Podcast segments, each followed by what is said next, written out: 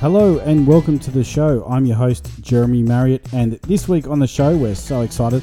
I've got world class sales trainer Martin Ead on the show. Now, Martin uh, has trained some of my staff, and I've been working with him for a year to improve our sales, and our sales have gone through the roof. Uh, Martin's been a salesman all his life and is now branched into sales training. So, today we're going to hear about Martin's story and how the industry's changed from when he first started to where it's at now. So I'm so excited for this. Uh, welcome to the show, Martin.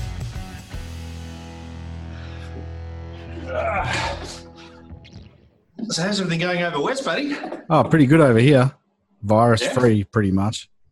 Wow, you yeah. flash, aren't you? Look at you, got your remote and everything. You bet your cotton picking socks. There we go, that'll work. You're looking good. Oh, thanks, man. You too. So what's that? Is that a is that a virtual screen you've got with the basketball up the back? No, no, that's an actual basketball. That's ah. my basketball, my beret from the army, my Star Wars stuff because I love Star Wars, and one of the weapons from my kung fu school, and one of those Mister things that all the smoke comes out of. So, what's your favorite scene in all of the Star Wars movies? Oh, Oh, you'd have to go with uh, Luke, I'm your father, wouldn't you? Oh, really? Yeah, I'd say that'd be it. Or the cantina scene from the original, from A New Hope, you know. Yours? Mine is, uh, oh, but I, I, I watch it all the time just for it. So, Obi Wan. Now, that's a name I haven't heard for many years. yeah. that scene just gives me tingles every time I see it. I must have seen it fucking like hundreds of times. You know, he hated doing the movie.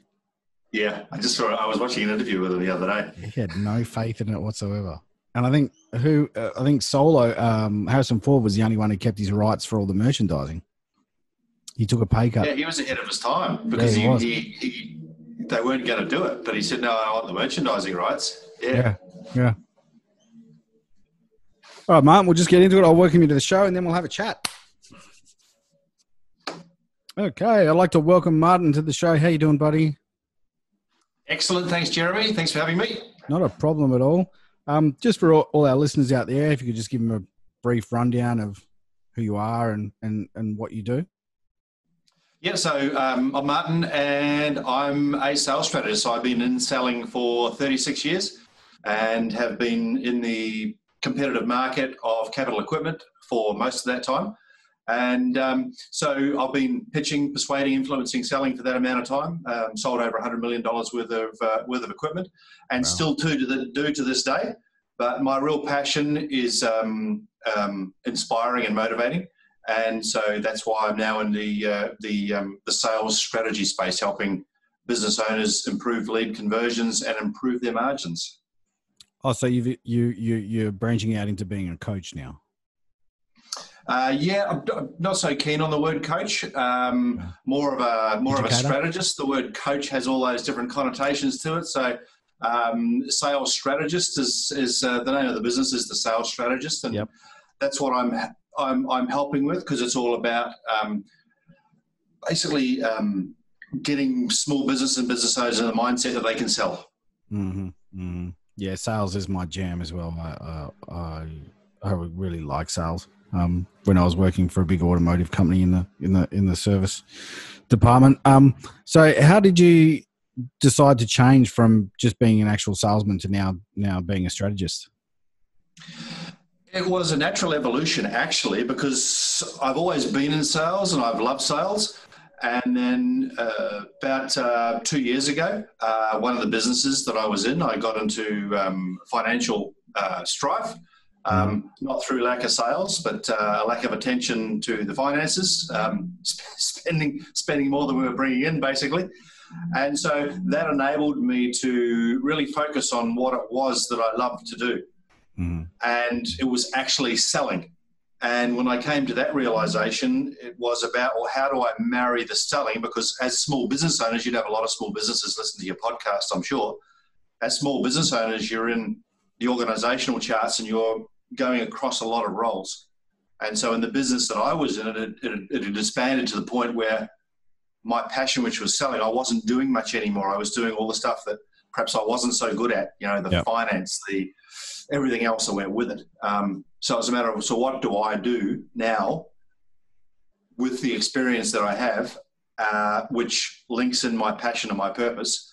And so, uh, you know, it, it only came to me relatively recently exactly how to do it, probably six months ago. And um, now at, um, you know, 55, I'm now truly living my, my mission and my purpose, and I love it every day. Isn't it? Isn't it funny how there's an event which makes us realize our purpose? Like mine was a car accident. Yours is obviously your business having issues. But I was talking to someone before who was um, that had a relationship breakdown. It seems like these major traumas, traumas, sorry, um, help us find our purpose. You know. They teach us so much. I mean, you, you learn nothing when things going great. It's in challenge and it's in adversity where you actually learn about yourself, about what you're doing, about why you're doing it. Mm. And I think when you go through a traumatic event, it gives you the ability to reset and go, you know what? That was shit. What was the learning? Mhm. And what am I going to do now? Because life's too short. Um, so what am I going to do now that that inspires me, that keeps me happy? Because if you can inspire yourself, you're certainly going to be able to inspire and bring value to others. So in the last two years, you've you, you've obviously grown a lot. Then. Oh, enormously, absolutely enormously. Yeah, I'm a. I was always. Um, I've always been self motivated. I've always been passionate about what I do. And Mhm. did I like what I did? Absolutely. But I was never. Uh, I could never actually see where that business was going. And I've been in it for 23 years, selling equipment, primarily into the rental industry, uh, heavy equipment into the arbor industry, construction, and it was fun. Yeah. Uh, it was fun, but it was never the means to an end. And I guess I couldn't join the dots until all this happened, and I worked out what am I doing. And I got thinking, well, um, a friend of ours, Kerwin Rae, always says, um, you know, when you're traveling into the country on an airplane, not that we're doing a lot of that at the moment, but when you fill in your arrival forms, what do you put on it? Oh, as your ev- occupation. ever since I was yeah, ever since I was 20, I've always put salesman. Um, whether I've been a marketing manager or a business owner, I've always put salesman Yeah. because I'm proud of it. And it's what, and as soon as I, so that's what, and I know that's what I love to do. Mm. Um, and it was, it was all based around that time and what do I do now? Um, and, and yeah, everything just finally clicked into place. So I guess it's like the same thing. I was watching Gary Vee's video he was had up recently. Was was whatever you're good at, double down on that. All the other stuff, get somebody else to do that. Totally, and and that was me in a nutshell. Um, because I, the previous business, I was employing salespeople to do what I love to do, Oh, and it always bugged me. And I remember 30 years ago when I first came to Australia, um, had a boss at the time who was a mentor of mine. His name Bob Mather, and he was a great leader, and he had a bunch of ego-driven salespeople that he maintained pretty well. Mhm. And we were all gunning for his job. And he said to me once, he said, "I don't know why everyone wants my job. You guys are the ones out there selling, having the fun." Yeah. You know? That's Yep. exactly what you guys are out there selling having the fun and that's what the sales guy thinks. Yeah. but sales guys are a lot of us uh, and we, we all have egos. We all like a challenge. We all like to excel. So we're always looking for the next step. The next step is the boss's job and when you get there you go holy shit this isn't much fun. Yeah. and that was me in business. That was me in business right? Should i grow in this business? Oh shit it's not fun anymore. So where, where are you originally from? Are you New Zealander or something? I'm a i'm a kiwi i'm a new zealander Oh, I've been over there. Where at North Island or South? i was in the north island bro Oh, really? it was fun too eh I spent some time at a place called Palmerston North. Do you know where that is? I know where Palmerston North is, yes. Yeah, It's the bottom of the South Line. Very coldest I've ever been. That Oh, really? Yeah, so so cold. So were you already doing sales then before? Because obviously you would have been what twenty something when you came Australia? Were you I was in the 20s, yeah. So back then I was actually rowing competitively. So I was rowing for New Zealand. I was going to world champs and Commonwealth Games and things like that. Wow. And um, at the time, I was working for a stock and station company um, for six months a year, and then I was on rowing six months a year. Mhm. But this company kept me um, employed because I obviously did a half reasonable job. And then at one point, I decided, you know, I'd like to, uh, I'd like to sell something to golf courses. So I had two company heads wanted me to work for them, and I said to them, "Whoever's first with a set of keys, I'll work for you." So the next day, a guy comes in and he says, "Here's the, here's the keys. Go for your life." And it's it's funny because I was just writing about this on a on a blog yesterday, but I remember driving into the Tikawata Golf Club um, when I was I must have been 21, 22. Mhm. I drove up to the uh, the greenkeeper shed, and the guy's name I still remember, Richard Perry. And I get out of the car, you know, this young whippersnapper, and he said, "G'day, what do you want?" And I said, "My name's Martin, and I want to sell you something." He said, "What do you want to sell me?" And I said, "I got no idea." and that was the start. And, and he was great because back then, I'm that old, Jeremy. That back then they'd never seen a rep before. I was, I was, I was, I was a unicorn. Oh, then. really? A sales rep? Wow. I see about one every week now, if not two. And so he took me that day. Uh, he said, "Come with me." And so he took me and showed me the golf course. And he said, "So when you're making your next sales call, Hmm. when someone says, "What do you want to sell me?" This is what you want to sell them. Yeah. it was cool. Oh, that's good. And then, um, and so that was in the Waikato region of New Zealand. And long story short, uh, I attend, started attending um, association meetings. Twelve months later, I had hundred percent of the business. I had it all wow. and it really got boring. That, that really got boring because then I was just an order taker. I'd built it. Yeah. So, but yeah, so I've been in selling for a long time. Wow. That's such a good story. So you've been, yeah, the same job for so long, pretty much. Mm-hmm. Yeah, a lot of people, uh, I guess they bounce around from all different kinds of jobs, but obviously you found your your purpose purpose quite on, early on. Always been selling. So yeah, so I was selling there, and then I applied for a job in Australia to sell grass seed actually to the golf and turf industry, Mm. um, and uh, got that. And the boss at the time, I was that was after the world champs in '88. So I went straight from the world rowing champs to Sydney, and sat down for my pep talk. And the boss read me perfectly because I arrived in a new country. I sat down, and he said, um, "So Marty," I said, "Yep." He said, "So you know what you got to do?" I said, "Yep." He said, "Here's a set of keys to your car." I said, "Great." He said, Mhm. "Here's a map of Australia." I said, "Awesome." And I'm sitting there waiting, waiting for the pep talk, and he said, "What are you doing?" I said, "What else?" He said, "You're developing it. Fuck off." Yeah, you've basically been what he gone already. He said, "He said you got three years." And so, um, so yeah, I remember ringing him up six months later and saying, "I've just made my first sale." He said, "What is it?" I said, "I've a kilo of uh, it was a product called Egmont was for greens. It was a kilo of this thing for the Kew Golf Club in Melbourne." hmm He said, "How much was that worth?" I said, 16 bucks. This is after six months." And you can almost hear the exclamation. Long story short, three years later, we were doing $3 million with a 30% GP, so he was happy after that. Oh, amazing! But you would have seen the selling process change in in in that time, in those thirty years. Oh, so much. And I think that's what, um, because back then Mm. it was caveat emptor, you know, buyer beware. And that was the big thing. It was about ABC, always be closing. It was about sign on the dotted line. Mm. And back then, the salespeople, we were the curators and the purveyors of information. So if you wanted to buy something, you had to go to the salesman to get the information. And that put us in a position of so called power Mhm. where we could give out as much as we needed and we could bully people. And if you imagine it, um, you're buying a car, for example, back then, yeah, look, I could um, let you have a, if you want a red Toyota, yeah, I could, let you have one um, in two weeks' time. There's one coming through on the lot. These days, the whole sales technique is completely flipped. So now the seller has to beware because now the the client has access to all the information. They don't need a salesman now till right at the end.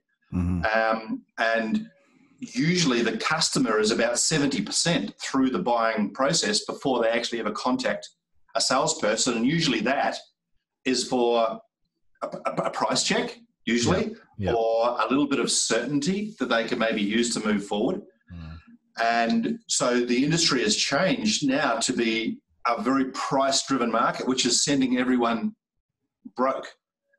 Um, and no one has to, knows how to combat it because in the new world of selling, um, you know, features, benefits, uh, rapport, features, benefits, trial close, um, overcome objections. That's what everyone's used to. So the seller sees you coming, they know how to shut you Yeah. down. And then it away. becomes just a discussion around price. Mm. So right at the moment, I'm actually on a, um, a global mission because the hire and rental industry is one that's very close to me. Um, the hire and rental industry is a multi-billion dollar industry around the world, Yeah. yet they they're supplicant to their clients. They discount, they discount. They're racing to the bottom on price against each other. They're actually cannibalizing each other Yeah. uh, in their desire to get market share. And a race to the bottom can only ever end actually at the bottom. Yeah. Then the business there's is fold up. there's going to be a lot of people going broke. Mm. And I'm saying to them, hey, look, if you realize you have power in Australia, for example, if Coates Hire, for example, if Coates made a decision just not to hire anything out for a month, just keep all their machines in their in their warehouse, Yep. the construction industry would stop. Yep. Yeah, I mean, there's an economic crisis with COVID at the moment. Imagine what would happen if the construction industry closed down because a rental company decided to keep all their machines indoors. Mm. They've got the power to do something about it. Yeah, they do. They just don't realize it. Yeah. I mean, that's like when we sell cars, we went from the same way we were selling cars like that, which I got taught, um, to now it's a privilege to buy a car from me. If you Mm. want to work with me, you have to fit my criteria because I'm not going to work with dickheads, pretty much. That's right. You know, and it's the same old story. I see colleagues of mine that bend over backwards for for the dollar, and they've got a bad feeling in their gut that they shouldn't be working with this customer, but they value the money above all, and then obviously it comes back to bite them later on. You know, Well, it's the whole thing about neediness because if you are actually literally needing the client's business, it comes across as needy. It's like a shark smelling blood in the water. Yeah. And so if if you need the client's business, it's going to end two ways. They're either going to screw you until you're dead on price and take all the margin out of it, or you're going to get very unfavorable terms, one of the two. Yeah. Um, and we've all been, I've been in this situation many times over the years when you do that deal, Mm. where you do discount and you do supplicate to the client. And that's the client that ends up costing you because they're the Yep. pain in the ass. They're Yep, the one that expects exactly the same. far too much. Yeah, exactly the same. Yeah, and it only comes with experience. But that that kind of also philosophy you can use in life as well. You know, um, especially relationships is is a perfect example. You know, hmm if you're um, supplicating your needs for your partners, then it's going to end up not being a very healthy relationship. You know, Absolutely. Absolutely. And it happens, and that's all about authenticity, isn't it? Hmm. And the courage to be authentic, authentic, to be your authentic self, and the fear of judgment that a lot of people have around that. Hmm. And it's, um, it's, uh, you know, a lot of it's the same in sales. You know, sales is a tough gig. It's a gig where you you get no a lot. Um, you get pushed out of the canvas a lot, and it's just about how many times you you you keep getting up and keep getting up. But if you pitch to the client in such a way whereas you control the narrative, where you don't come across as needy, where and you said it just before, where you are choosy. So we choose the clients we work with. We don't need you. Mhm. But if you're a good fit for our business, we will choose you. And that can be based on values. It can be based on time. It can be based on if the product's a good fit or not. It can be based on economics. Uh, there's a whole range of selection criteria that you go to when you're onboarding a client. Um, and if you fit all these criteria, yes, we will do you the, do you the favor of working with us. Yeah, pe- people are shocked. Like I had a customer come into buying a car, and I was talking to him, and I got all these requirements, and I said, "So, why should I decide to work with you?" And he said, "What? Don't you like money?" And I was like, well, look, I'm sorry. I don't think we're going to be a good fit. So I'll give you the number of someone else who might be able to find a car for you. And he was shocked. Hmm. Like the look on his face was like, well, I've got money. You should be my dancing little monkey, you know? And, and it's those times when you walk away that either have the client coming towards you because human psychology is they they chase that with which walks away. Mm-hmm. and human psychology is you want what that which you can't which you can't have. Yeah. and in sales it's all about um, cat string theory you know when you have a, a piece of string in front of a cat and you throw the string down and just leave it on the ground the cat loses interest after a while. If you keep pulling it the cat chases the string. And sales is the same. You just keep pulling away keep pulling away keep pulling away and eventually if you have the pitch right the client will close to you Yeah, that's right. But it's also like like I see some of your Facebook videos there. You're talking about sales heart and um and will is better than is it um, will is better than technique. I think. And like when someone comes into my workshop and they it's not just about selling. If their tires are bald and I don't do my very best job at selling them what they need to be safe, then I've failed because that could possibly rem- mean that they're in a car accident and someone get seriously hurt. You know. Um, Yeah, and so that comes down also to so let's let's look at that because this is a really good example of because selling, especially today, always, but especially today with COVID, so people want uh, certainty in selling, and they, they want to be certain that they're doing the right thing. Now, one thing that's certain about certainty is uncertainty. it's kind of a, a double-edged sword. But so when someone's coming into your shop, the one thing that you can do because I have a, a um, uh, the five pillars, which I call heart-based selling. Yeah. Um, honesty, empathy, assuredness, results, and trust. So if you're honest, if you tell the truth with somebody, the truth cannot come across as salesy or needy or manipulative. The truth will only ever be the truth. that's right. But what the truth will do, it will give you status. So if you, Jeremy, go out to that guy and you say, hey, look, mate, you're absolutely crazy to be driving that vehicle at the moment um, because your tyres are bald. There's no bloody way I'd put my family in that. Mm. You've told them the truth. Now, what a lot of salespeople would do, they wouldn't put it like that. I know you well enough to know that you would. Yeah. But a lot of people would just go, oh, blah, blah, blah. Oh, and by the way, maybe you could use some tires. Yeah. Whereas you've just gone, hey, look, I'm going to tell you the truth. So that's given you status right off the bat. Oh, mm. shit, this guy has, yes, you're right. And so you've actually established status and you're starting to create certainty right off the bat just by being honest and telling the truth. Yeah. Yeah. Yeah. I find that, yeah, when we were working for a big company in corporate, there was a lot of fakeness to the, to the sales process. We were told, you know, we were given scripts, you know, where, and, and said to say stuff in certain ways, which I would never say, you know. Mm. Um, and I think from working with Kerwin and I know you some sales training from you that i felt better like myself at the end of the day when I'm selling stuff that people need.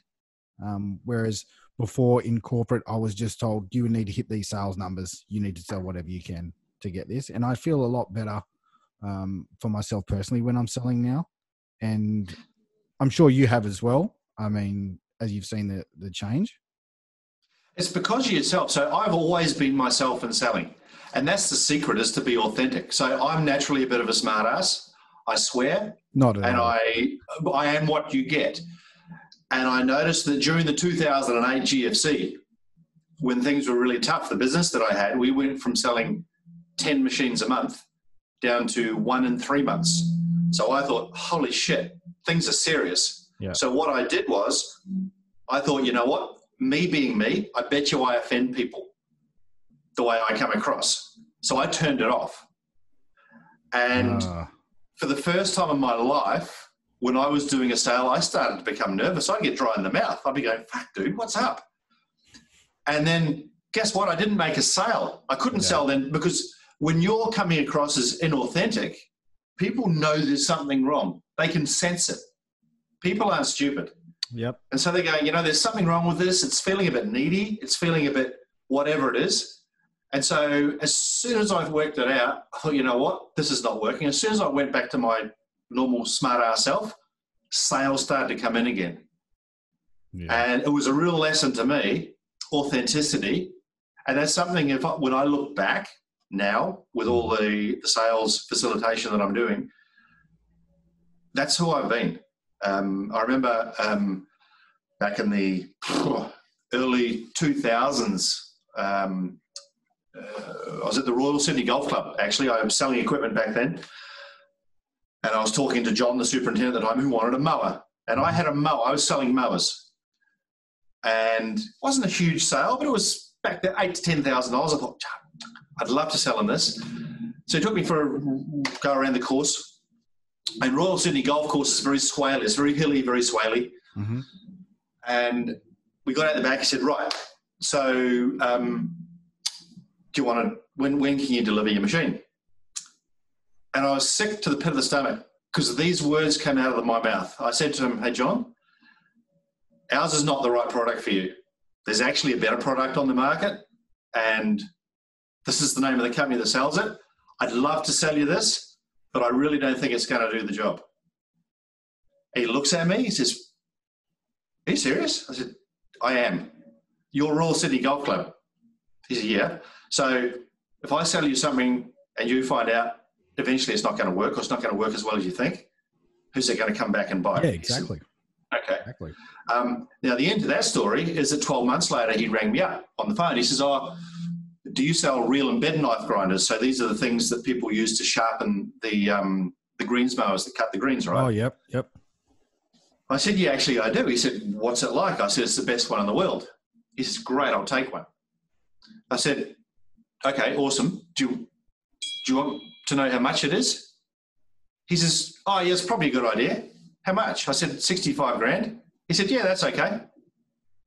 So, moral of the story is, you know, if you, the, the whole thing about honesty is having the courage to walk away because if you walk away on that occasion, it doesn't mean that you're not going to walk straight towards the client on the next occasion. Yeah. I've had that on multiple occasions when someone comes in and they ask for. I had a girl come in for a battery, and I was like, "Well, mm-hmm. I can get one in, but it's going to take longer and it's going to cost more." Whereas if mm-hmm. I'll give you the address of the guy, you go there and put it, and it's going to save your save your money. She went, "Yeah, no." She did that. Uh, I think she rang the next week to book in for like over two thousand dollars worth of work. You know, Mhm. because I'd saved her two hours and about ninety dollars on a battery. You Yeah. Treat people how you want your grandmother to be treated. Treat people with honesty and integrity, and it will come back in spades. Yeah, yeah. And I know you've been you do a lot of reading on on sales books. Is there any good ones that you've been reading lately? I can see flip the script in the background there. Yeah, Flip the script is there. So I'm a um, quite an Oren Klaff fan. Um, um, so Flip the script is a, is a really good one that talks about status and certainty. Um, uh, your pitch anything is was a staple of mine that um, I've uh, I've loved reading. Um, there, there's very few actual sales books that are specifically sales. A lot of them are marketing. Mm-hmm. Um, and that's the one thing I think that um, in sales, sales, sales and marketing usually bracketed, like it's sales and marketing. Um, it's what people talk about. Yep. And when I'm talking with small business owners, uh, when they talk about, um, oh, we've got a problem, what's just the biggest sales problem? Or we've got a problem with lead generation. Okay, well, that's more of a marketing issue than a sales issue. Mm-hmm. Yes, old school selling back before the internet, before all this sort of stuff. I've done my fair share of lead generating, you know, jumping in a car and knocking on doors. Um, it's not exactly the most effective use of someone's time, No. but it can still be done. But lead generation these days is usually done, as you know, with social media, with funnels and websites and All the stuff All that that's, sort of stuff. not your speciality. correct. But uh, yeah, isn't it funny? Like when there is a, a, a like a economic well issue, that marketing the market marketing departments are usually what the first ones to get cut. And the sales, pu- and then, then there's a lot of stress on the sales team, and you're like, well, the sales team can't sell anything if they're not getting any leads coming in. You know, It's a it's a double edged sword because at the moment, you, it, it, it, generating leads is easy. Yeah. I don't think there's a because everyone knows that how to generate leads. You know, Hmm. get your social media right, get your website right, emails, uh, interacting. generating leads. And businesses and businesses that we know, you and I, Mhm. would spend, gosh, five to ten thousand dollars a month, let's say, on lead generation. Yep. Um, actually generating leads, but very few, if any, companies spend anything on lead conversion Mm. actually learning how to sell. So there's clients with bucket loads of leads and their their lead conversion ratio is really low. Why? Because they don't know how to sell. Yeah. Or Because they're using outdated techniques like mirroring. or they're using outdated techniques. kind of. bloody And especially now in stuff. COVID, we, we, we, we've seen it. Um, you know, the croc brain, fight or flight.